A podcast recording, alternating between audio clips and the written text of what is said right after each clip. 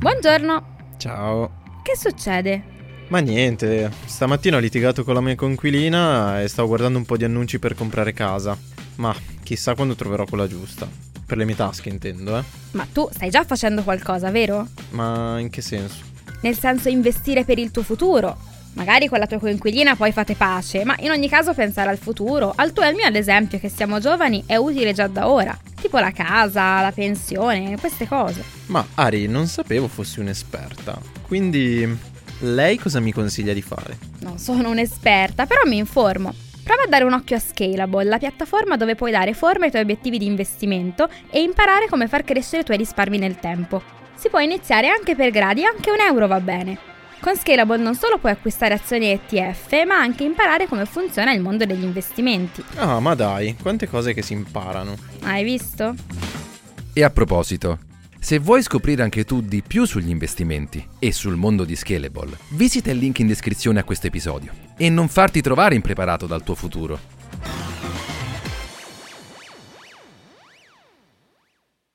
Have you heard of Instacart Business? It's a new way to stock up on supplies, fresh ingredients, and last minute items delivered in as fast as one hour. Whether you run an office, restaurant, or store, you can get what you need from over 1,200 retail brands with delivery that moves as fast as you do. Sign up for Instacart Business and for a limited time, get free delivery and 2% credit back for one year with a free Instacart Plus trial.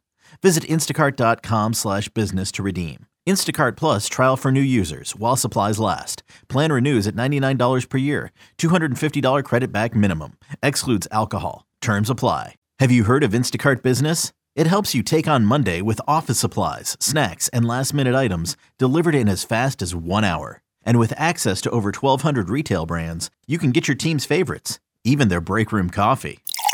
Get delivery that moves as fast as you do. Sign up for Instacart Business and for a limited time, get free delivery and 2% credit back for one year with a free Instacart Plus trial. Visit instacart.com slash business to redeem. Instacart Plus trial for new users while supplies last. Plan renews at $99 per year. $250 credit back minimum. Excludes alcohol. Terms apply. Benvenuti nel podcast di M&A International Consulting. Qui i risparmiatori medi si trasformano in investitori esperti.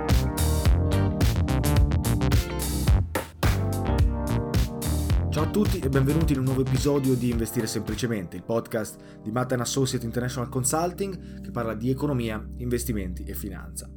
Le banche centrali controllano i mercati? Stanno attualmente guidando i prezzi dei vari strumenti finanziari e asset che possiamo trovare e su, cui, e su cui possiamo investire nei mercati finanziari? Beh, cerchiamo di capirlo in questo episodio, guardando alla macroeconomia, guardando alla situazione attuale a livello contestuale della politica monetaria e fiscale dei paesi eh, più importanti, sviluppati del globo intero, cercando appunto di capire quali sono le manovre delle banche centrali, quali sono gli annunci che hanno fatto e dove siamo diretti in questo 2020, fine 2020, inizio 2021, sicuramente pieno di incertezze, con eh, un Covid eh, ancora non debellato e quindi di conseguenza eh, una crisi Covid che ancora perdura, potremmo dire, eh, o quantomeno non è finita, non è ancora conclusa, nonostante i mercati finanziari effettivamente si siano ripresi molto dal, dal picco negativo di marzo. Ora cerchiamo di capire tutto questo in questa puntata. Andiamo a vedere precisamente come funzionano le banche centrali con un breve recap, andiamo a vedere perché è importante pensare alla macroeconomia e ai trend di politica monetaria di questo periodo e andiamo a vedere anche, che quello che poi ci interessa di più, quali sono gli asset migliori su cui investire in questo periodo storico, ma anche quali sono i rischi relativi a questi asset su cui potremmo investire. Breve recap sulla scorsa settimana, in realtà eh, possiamo dire lo scorso mese. Cosa è successo dal punto di vista delle banche centrali? Beh, è stato annunciato eh, sia dalla Bank of England che eh, dalla Banca Centrale Europea che dalla Fed ma anche dalla Bank of Japan, quindi le varie banche centrali più importanti dei paesi sviluppati eh, internazionali, che continueranno a mantenere i tassi di interesse allo zero, intorno allo 0%. Ovviamente, come sappiamo bene, abbiamo parlato anche in passato, i tassi di interesse della Bank of Japan e della Banca Centrale Europea sono negativi, ma eh, vediamo anche che eh, la Bank of England suggerisce che potrebbe succedere che in futuro con la Brexit e varie incertezze economiche che il paese potrebbe affrontare, i tassi potrebbero diventare negativi anche nel Regno Unito. Quindi sicuramente qualcosa da tenere in considerazione per il futuro. Um, ora, perché questo è importante? Per rispondere a questa domanda facciamo un passo indietro, andiamo a capire esattamente come si stanno comportando le banche centrali in questo momento. Ora, le banche centrali hanno eh, innanzitutto il comando della politica monetaria di un determinato paese. Ora, questo paese può essere gli Stati Uniti d'America, può essere l'Europa, che più che un paese è una somma di paesi. Controllare la politica monetaria significa eh, tre cose principalmente, poi ovviamente ci sono tantissime sottocategorie e, e si potrebbe andare in dettaglio eh, moltissimo se vogliamo, ma non è questa la sede. Eh, innanzitutto quello che fa eh, la banca centrale è gestire l'offerta di moneta, quindi in gergo si dice stampare denaro, no? quindi eh, inserire liquidità nel sistema. Questo permette alle banche centrali di eh, andare a controllare quella che è la quantità di valuta eh, emessa nel sistema stesso e quindi eh, anche in un certo senso cercare di controllare la domanda, potendo appunto modificare l'offerta. Questo permette all'istituto di fare diverse operazioni a mercato e appunto di gestire eh, la moneta, la valuta di un paese stesso. Ora, la seconda cosa che fa una banca centrale è eh, gestire i tassi di interesse, quindi eh, i tassi di interesse a breve periodo sono eh, tassi tendenzialmente utilizzati nel mercato interbancario e questi tassi di interesse fanno da base per poi costruire i tassi di interesse che le banche riescono ad applicare anche per investimenti o per ehm, consumi e finanziamenti vari. Quindi la realtà dei fatti è che la politica della banca centrale, la politica monetaria, riesce ad avere un'influenza reale sull'economia reale. Eh, basta semplicemente pensare che un abbassamento drastico dei tassi di interesse, addirittura fino ad arrivare a negativi, permette alle, eh, alle banche centrali di prestare soldi alle, alle banche nazionali, potremmo dire private, con un tasso di interesse negativo, quindi senza che eh, appunto queste banche debbano ridare dei soldi indietro, ma anzi guadagnando in un certo senso su quel prestito ricevuto, che sembra un controsenso, ma ci arriviamo a breve, vediamo perché questo è successo brevemente, l'abbiamo anche citato in altri, in altri podcast, però è sempre bene, a mio avviso, riprendere un po' questi argomenti e andare a, a ripescare giusto per rinfrescare un po' la memoria. Un'altra cosa che fa la banca centrale è eh, gestire il tasso di inflazione tramite le politiche monetarie. Ora, il mandato della banca centrale europea, ma anche della Fed, è di cercare di tenere l'inflazione intorno al 2%. Questo è molto importante perché non avere un'inflazione galoppante permette di eh, non vedere prezzi di beni e servizi aumentare eh, alle stelle senza effettivamente vedere un riscontro da questo punto di vista dei salari. Un, eh, aumento drastico dei ehm, prezzi eh, dei beni e servizi porterebbe il valore di acquisto della valuta stessa ad essere eh, dimezzato e quindi in un certo senso svalutare eh, appunto la moneta eh, di riferimento del paese. Ovviamente un alto tasso di inflazione significa anche che come dicevamo, i salari possono comprare meno beni e servizi, quindi anche facendo risultare in un certo senso la popolazione, il cittadino medio eh, più povero se non c'è un pari aumento del salario. Quindi ehm, diciamo la banca centrale cerca di mantenere un'inflazione intorno al 2%. Quello che vuole evitare la banca centrale è avere un periodo di deflazione eh, o comunque di un periodo con un livello di inflazione troppo basso. Questo perché nel lungo periodo la deflazione eh, può essere molto dannosa per l'economia. Eh, innanzitutto, eh, abbassandosi i prezzi e i servizi, le aziende in generale eh, riducono i margini di guadagno. Eh, essendo poi le aziende che vendono questi prodotti e servizi ai consumatori. Ma ancora, forse anche peggio, la deflazione nel lungo periodo porta ad avere un'aspettativa nel cittadino medio che i prezzi diminuiranno ancora in futuro facendo, eh, almeno a livello teorico, posticipare le spese. Infatti un cittadino potrebbe pensare, beh, perché comprare adesso se tra qualche anno il prezzo diminuirà ancora? Magari per l'acquisto di un acquisto più importante, come potrebbe essere l'acquisto di una casa o l'acquisto di una macchina che eh, a tutti gli effetti eh, richiede un'ingente quantità di denaro per il cittadino medio. Quindi questo ovviamente porterebbe a una riduzione dei consumi e quindi a un calo generale del PIL e dell'economia eh, in sé.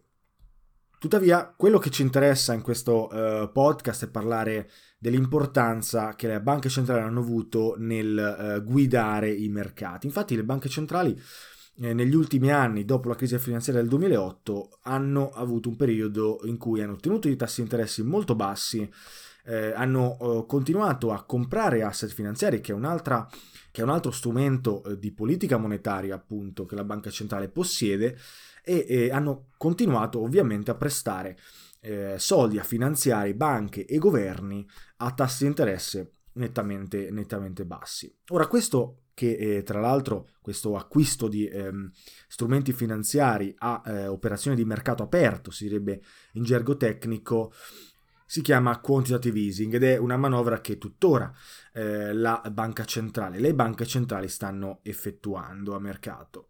Ora, questo lungo periodo di quantitative easing ha eh, creato dei problemi, come abbiamo anche parlato eh, in passato. Infatti un periodo lungo di quantitative easing permette ad aziende, eh, governi, banche e in generale all'economia di eh, prendere a prestito denaro eh, o farsi finanziare a tassi veramente bassi. Questo ha fatto sì che il debito delle economie del mondo, ma anche delle aziende all'interno di queste economie, si è innalzato moltissimo. Quindi abbiamo delle economie che sono molto indebitate e, e con tassi di interesse tendenzialmente molto bassi dati appunto dalle politiche monetarie delle banche centrali. Ora, con la crisi del Covid, ma in realtà anche prima esisteva questo problema, eh, dopo eh, circa 12 anni di eh, quantitative easing, aumentare i tassi di interesse per le banche centrali è assolutamente improponibile, perché essendo queste eh, economie estremamente indebitate, aumentare eh, i tassi di interesse farebbe eh, a tutti gli effetti scoppiare i debiti e eh, in un certo senso farebbe anche quindi crollare i prezzi della maggior parte eh, degli asset finanziari presenti eh, in questo, in questo momento a mercato. Come poi successe esattamente nel 2008, eh, anzi pre-2008, quando la banca centrale decise eh, di, ri- di, aumentare i prezzi probabilmente nel, nel, momento sbagliato. Infatti eh, ci fu la crisi finanziaria, ovviamente ci sono tantissime motivazioni per cui questa crisi finanziaria effettivamente avvenne, ma eh, sicuramente in quell'occasione quando la Fed aumentò i tassi di interesse fu una politica eh, non efficace da questo punto di vista. Ora, Cosa succede in Europa e in Giappone e forse succederà anche in Inghilterra eh, con tassi di interesse negativo? Beh, le banche centrali stanno effettivamente prestando uh, soldi alle banche eh, con interesse negativo, cioè non chiedendo interessi indietro, anzi creando piuttosto i cosiddetti interest credits, che sono appunto crediti che eh, le banche hanno nei confronti delle banche centrali per questi prestiti a, eh, a breve termine. Ora, non solo questi eh, crediti emessi non hanno una vera e propria scadenza, e, e, già in realtà pensiamo al fatto che è controintuitivo pensare che una, eh, un istituto, un ente, una banca ti presta dei soldi e, e, senza chiederti interessi, ma anzi pagandoti per prestarti quei soldi. Eppure le banche centrali in questi, eh, in questi anni sono state disposte a eh, diciamo indebitarsi o comunque ad aggravare il loro bilancio per far sì che governi, aziende e banche fossero finanziati eh, senza problemi. E non solo questo, come dicevo, i crediti emessi non hanno una vera e propria scadenza. Questo significa che le banche centrali si faranno ridare i soldi più seguendo un'agenda politica eh, piuttosto che seguendo una reale eh, attività finanziaria, un'agenda finanziaria, tra virgolette. Infatti le banche centrali si faranno ridare i soldi, se si faranno ridare i soldi tra l'altro perché eh, potrebbe succedere che eh, appunto queste banche centrali decideranno di abbonare, tra virgolette, anche il principale di questi debiti, quindi non solamente gli interessi in futuro, eh, ma si faranno ridare soldi solamente quando l'economia si riprenderà. E ovviamente non possiamo saperlo, nemmeno le banche centrali possono sapere quando questo succederà, se succederà. Ora, questa agenda, questa manovra, eh, queste manovre eh, di politica monetaria influiscono nettamente sui eh, mercati di capitali e in generale eh, sui uh, mercati su cui noi individui investiamo, ma anche i vari operatori finanziari. Infatti avere tassi di interesse negativi o comunque intorno allo zero, in aggiunta al quantitative easing decennale delle varie banche centrali, ha fatto sì che eh, i prezzi delle obbligazioni salissero alle stelle, perché effettivamente le banche centrali stanno acquistando obbligazioni di breve, medio e lungo periodo a governi, aziende e, e altri istituti finanziari. Quindi i prezzi delle obbligazioni sono alle stelle, il che per chi conosce come funzionano le obbligazioni eh, modificano i rendimenti delle obbligazioni stessi, che sono ora veramente patetici, mediocri, esigui.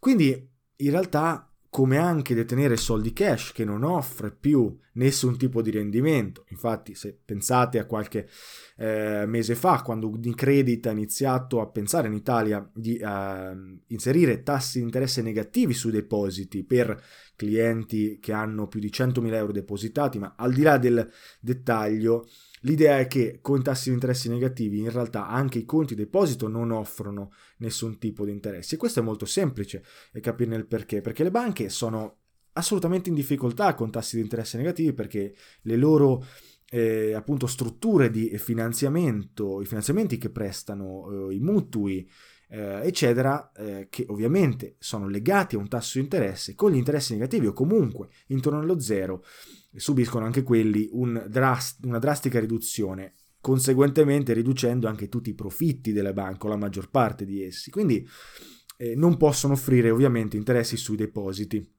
Quindi i conti correnti e i bonds offrono rendimenti che sono eh, veramente irrisori. E di conseguenza noi dobbiamo iniziare a capire quale altro asset, su quale altro asset puntare l'attenzione. E adesso ne parliamo. Prima però vorrei parlare brevemente di quali sono i limiti di questa politica monetaria, di quanto potrà durare questa politica monetaria e in generale di quello che potrebbe essere eh, un rischio molto importante delle banche centrali che sicuramente stanno valutando, ma che dobbiamo valutare anche noi eh, perché è un rischio sicuramente esistente ed è un rischio macroeconomico piuttosto che microeconomico. Nel 2012 Mario Draghi disse una frase che rimase nella storia ed è tuttora nella storia. Eh, egli disse eh, la Banca Centrale Europea farà whatever it takes per far rimanere a gara l'economia. Ovviamente parafrasato, quello che è rimasto in realtà è proprio il whatever it takes, nel senso che farà tutto il necessario per far sì che eh, appunto non ci siano oh, crolli, crisi finanziarie, problemi eh, molto eh, gravi, diciamo, all'interno dell'economia. Farà di tutto per salvare l'economia. E questo è quello che stanno facendo le varie banche centrali internazionali. Finché sarà possibile, i tassi rimangono e rimarranno bassi. Qual è il problema eh, in realtà dopo eh, anni e anni di quantitative easing? Mentre prima della crisi finanziaria del 2008 potremmo dire eh, era critico cercare di salvare le banche, soprattutto per, perché erano le aziende più indebitate e forse anche con più esposizione a debiti, investimenti e spese, conti correnti dei consumatori. Ora in realtà, dopo dieci anni di quantitative easing e un debito crescente, molto importante in tutte le eh, economie del mondo, non è più sufficiente salvare unicamente le banche, come poi successe nel 2008, ma in realtà è necessario salvare tutta l'economia. Ed è questo il motivo per cui la banca centrale non sta eh, lasciando il mercato libero di eh, assestarsi eh, da solo, ma sta appunto influenzando il mercato con le varie politiche che abbiamo discusso fino adesso. Ora questo però potrebbe essere un problema soprattutto con i tassi di interesse negativi perché non sono sostenibili. I bilanci delle banche centrali potrebbero esplodere, considerando che eh, si stanno, uh, stanno, finanziando governi, banche, istituti finanziari eh, senza un diretto ritorno, senza, tra virgolette, un profitto, potremmo dire. Ora, ovvio che le banche centrali hanno uh, la disposizione di poter gestire la politica monetaria, di stampare moneta e quindi di gestire la valuta di un paese, però questo, come potete immaginare, non è gestibile nel lungo periodo. Quindi uno dei rischi più importanti è che eh, ci, sia, ci, sarà un'esplosione dei bilanci delle banche centrali e a un certo punto non sarà più sostenibile continuare una politica eh, di questo tipo. Quindi esiste questo rischio che dobbiamo considerare. Noi sfortunatamente non possiamo farci molto a riguardo, però è importante iniziare a pensare come funziona il mondo in cui viviamo iniziare a fare queste analisi quando poi prendiamo e cerchiamo di eh, investire, diciamo, nel, nei mercati. Ora, abbiamo detto per tornare a noi e tornare ai nostri investimenti e concludere questo episodio così, abbiamo detto che eh, tenere i soldi nel conto corrente non è un'ottima idea. In realtà dicevamo che c'è stato anche un periodo di disinflazione, si chiama, eh, quindi un'inflazione molto bassa in questo anno, ma eh, con le politiche che sono state effettuate negli ultimi anni potrebbe essere che l'inflazione tornerà a, anche superior, in modo superiore al 2%, almeno così ha dichiarato recentemente le banche centrali, la Fed e la BCE eh, per eh, il 2021, 2022, 2023. Quindi possiamo aspettarci un'inflazione di questo tipo. Il conto corrente, come abbiamo detto, non dà nessun tipo di interesse su appunto i nostri depositi, quindi sconsigliabile in un certo senso tenere i soldi nel conto corrente, soprattutto se l'inflazione tornerà a essere galoppante. Come sappiamo l'inflazione va ad influenzare i valori nominativi di denaro. Stessa cosa succede per i eh, bonds, per le obbligazioni. I tassi di interesse sono eh, a zero o negativi, I, i, prezzi dei bond sono eh, alle stelle, soprattutto post-Covid. 19 eh, e, e, perché gli investitori hanno deciso di allocare, nonostante il prezzo dei bond, eh, molti dei soldi eh, appunto nelle obbligazioni stesse. In più, in aggiunta ovviamente alle politiche monetarie che abbiamo discusso prima, i rendimenti dei bonds non sono attraenti, anche se andiamo a guardare obbligazioni a, a lunga scadenza quindi magari possiamo prendere eh, obbligazioni governative statunitensi ad esempio che danno circa il poco del poco più dell'1% a 30 anni eh, che è veramente pochissimo a livello di rendimento e, e, forse potreste trovare qualcosa in più per le obbligazioni aziendali eh, di qualche azienda diciamo di alta qualità. Però la realtà dei fatti è che i rendimenti sono estremamente irrisori in questo momento. Quindi dove investire i rendimenti delle obbligazioni e dei conti deposito non sono sufficienti, non sono attraenti, quindi forse la cosa migliore è, è cercare fortuna eh, investendo in equity, quindi nell'azionario e, nel, eh, e nell'oro.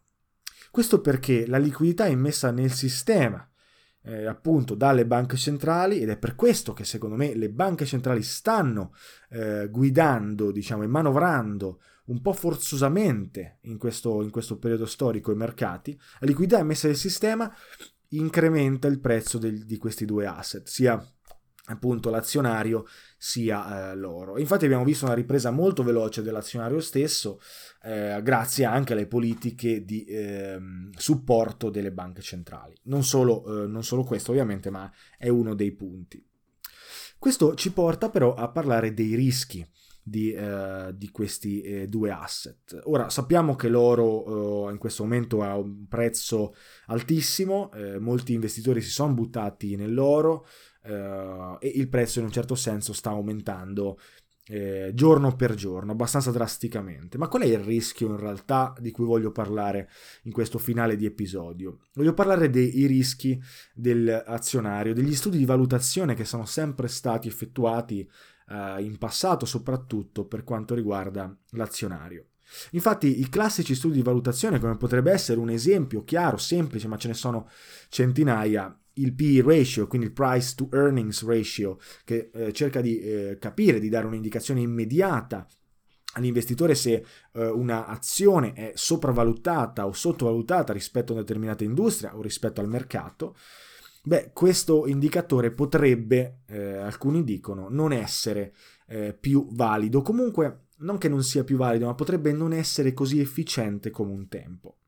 Quindi, quello su cui voglio puntare eh, su questo finale, anche perché stiamo un po' sforando eh, col tempo, è di cercare di stare attenti quando si valutano le aziende in questo momento, perché la banca centrale che spinge sulla politica monetaria, che controlla e manovra eh, i mercati di capitali, i mercati finanziari, potrebbe controllare manovrare, in un certo senso spingere, eh, dare un boost, si direbbe in inglese, alle azioni nei mercati in determinate industrie. Una spinta, un boost che però magari non riflette il, la reale valutazione dell'azienda stessa, creandone quindi una ehm, sopravvalutazione artificiale magari o, eh, o viceversa. Quindi Molto importante eh, questo, questo, punto. In realtà le, eh, i recenti acquisti o vendite di Warren Buffett potrebbero essere un indicatore che questa, eh, questo è anche il suo pensiero. Infatti, se ci pensiamo, Warren Buffett recentemente ha acquistato Barrick Gold,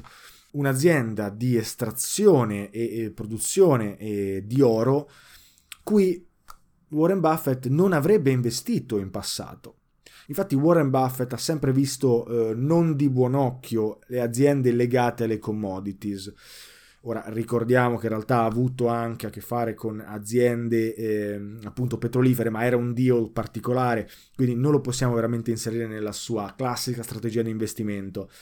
Ma Warren Buffett da sempre ha eh, in un certo senso eh, allontanato l'idea di investire in uh, azioni di eh, aziende che hanno com- una commodities come prodotto principale, sia che sia dal punto di vista delle spese, sia che sia dal punto di vista delle vendite. E ehm, la realtà è che lui in questo momento storico ha deciso di investire in Barrick Gold. E questo a me sembra che eh, sembra più un acquisto macroeconomico piuttosto che un acquisto basato sui fondamentali, che sicuramente eh, ci sono, nel senso che è comunque importante valutare la solidità finanziaria di un'azienda, è comunque importante valutare quanto ehm, un'azienda possa resistere a degli shock e, e fin qui eh, è comunque la base dell'analisi finanziaria e non muore mai, eh, facciamo capirci. Tuttavia, mi verrebbe anche da pensare che questo acquisto è un acquisto fatto per proteggersi da una eh, possibile crisi futura da una parte, ma anche un acquisto eh, per prendere vantaggio da queste politiche monetarie della BCE, considerando eh, il prezzo dell'oro, considerando eh, appunto che eh, l'oro è considerato un bene rifugio e quindi sicuramente con questa incertezza aumenterà ancora di prezzo in futuro. Uh, però è un acquisto strano di Warren Buffett e quindi mi fa pensare che eh, seppur magari non sia stato precisamente lui ad acquistare questa azienda, ma magari è stato un suo sottoposto considerando l'età avanzata di Warren Buffett, mi fa pensare che siamo di fronte a uno shift che potrebbe influenzare la valutazione e l'analisi finanziaria da questo punto di vista in questo periodo storico. Inoltre, giusto per dare questo piccolo input e poi magari ne riparliamo in un altro episodio, eh, Warren Buffett in questo anno è stato un net seller di azioni, che significa che ha venduto piuttosto che comprare. Altro, uh, altro, strano comportamento di Berkshire Hathaway e in generale di Warren Buffett, considerando che ha sempre investito uh, con la filosofia del investire quando tutti gli altri vendono e, e invece um, disinvestire, svendere quando tutti gli altri comprano. Tuttavia, nel marzo 2020, quando tutti eh, in preda al panico stavano vendendo causa eh, Covid-19 e la crisi che la pandemia ha scatenato, Warren Buffett ha deciso di vendere qualche azione piuttosto che invece comprare come la maggior parte eh, delle persone si aspettavano. Insomma, abbiamo fatto una, una, puntata un po' più lunga, abbiamo parlato di cose importanti, macroeconomia, banche centrali, politica monetaria, dove siamo diretti con, ehm, appunto con l'economia, con la finanza, con i nostri investimenti. Abbiamo visto quali sono i rischi della banca centrale, abbiamo visto quali sono i rischi del, dell'investire in, eh, in, azioni o in oro, abbiamo visto anche che eh, depositi e bonds non sono un ottimo strumento in questo momento storico su cui investire. Il resto sta un po' a voi eh, da approfondire. Noi ci sentiamo eh, sicuramente in un altro eh, episodio, in un'altra puntata la settimana prossima.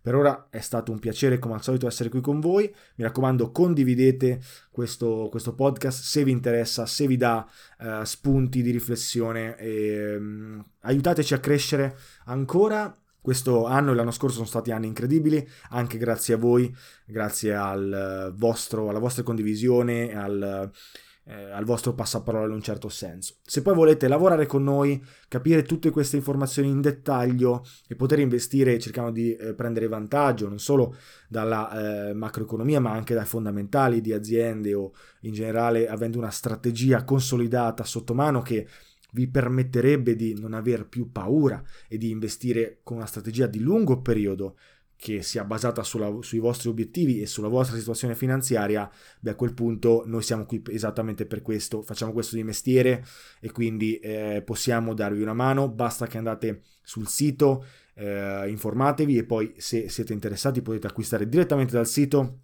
oppure scriverci un'email e saremo più che contenti di eh, rispondervi e di parlare di quelle che sono le vostre necessità da questo punto di vista. Ora è stato un piacere esservi con voi come dicevo, ci sentiamo ad un prossimo episodio. Ciao a tutti!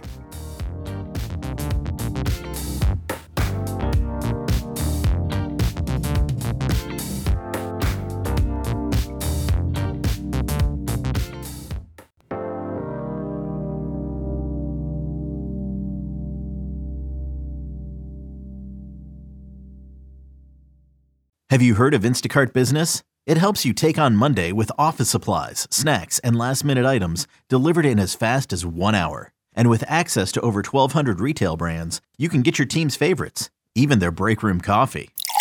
Get delivery that moves as fast as you do. Sign up for Instacart Business and for a limited time, get free delivery and 2% credit back for one year with a free Instacart Plus trial. Visit instacart.com slash business to redeem. Instacart Plus trial for new users while supplies last. Plan renews at $99 per year. $250 credit back minimum. Excludes alcohol. Terms apply. Have you heard of Instacart Business? It's a new way to stock up on supplies, fresh ingredients, and last minute items delivered in as fast as one hour. Whether you run an office, restaurant, or store, you can get what you need from over 1,200 retail brands with delivery that moves as fast as you do. Sign up for Instacart Business and for a limited time, get free delivery and 2% credit back for one year with a free Instacart Plus trial. Visit instacart.com slash business to redeem. Instacart Plus trial for new users while supplies last. Plan renews at $99 per year. $250 credit back minimum. Excludes alcohol. Terms apply. E adesso un bel caffè finito. Perché rischiare di rimanere senza caffè quando puoi abbonarti a Caffè Borbone? Prezzi vantaggiosi, costi di spedizione inclusi, tante possibilità di personalizzazione e l'abbonamento lo sospendi quando vuoi. Decidi tu la frequenza, la qualità, scegli tra le cialde e capsule compatibili e crea il tuo mix di gusti e miscele. Mai più senza caffè con l'abbonamento Caffè Borbone. Tutte le info su caffèborbone.com.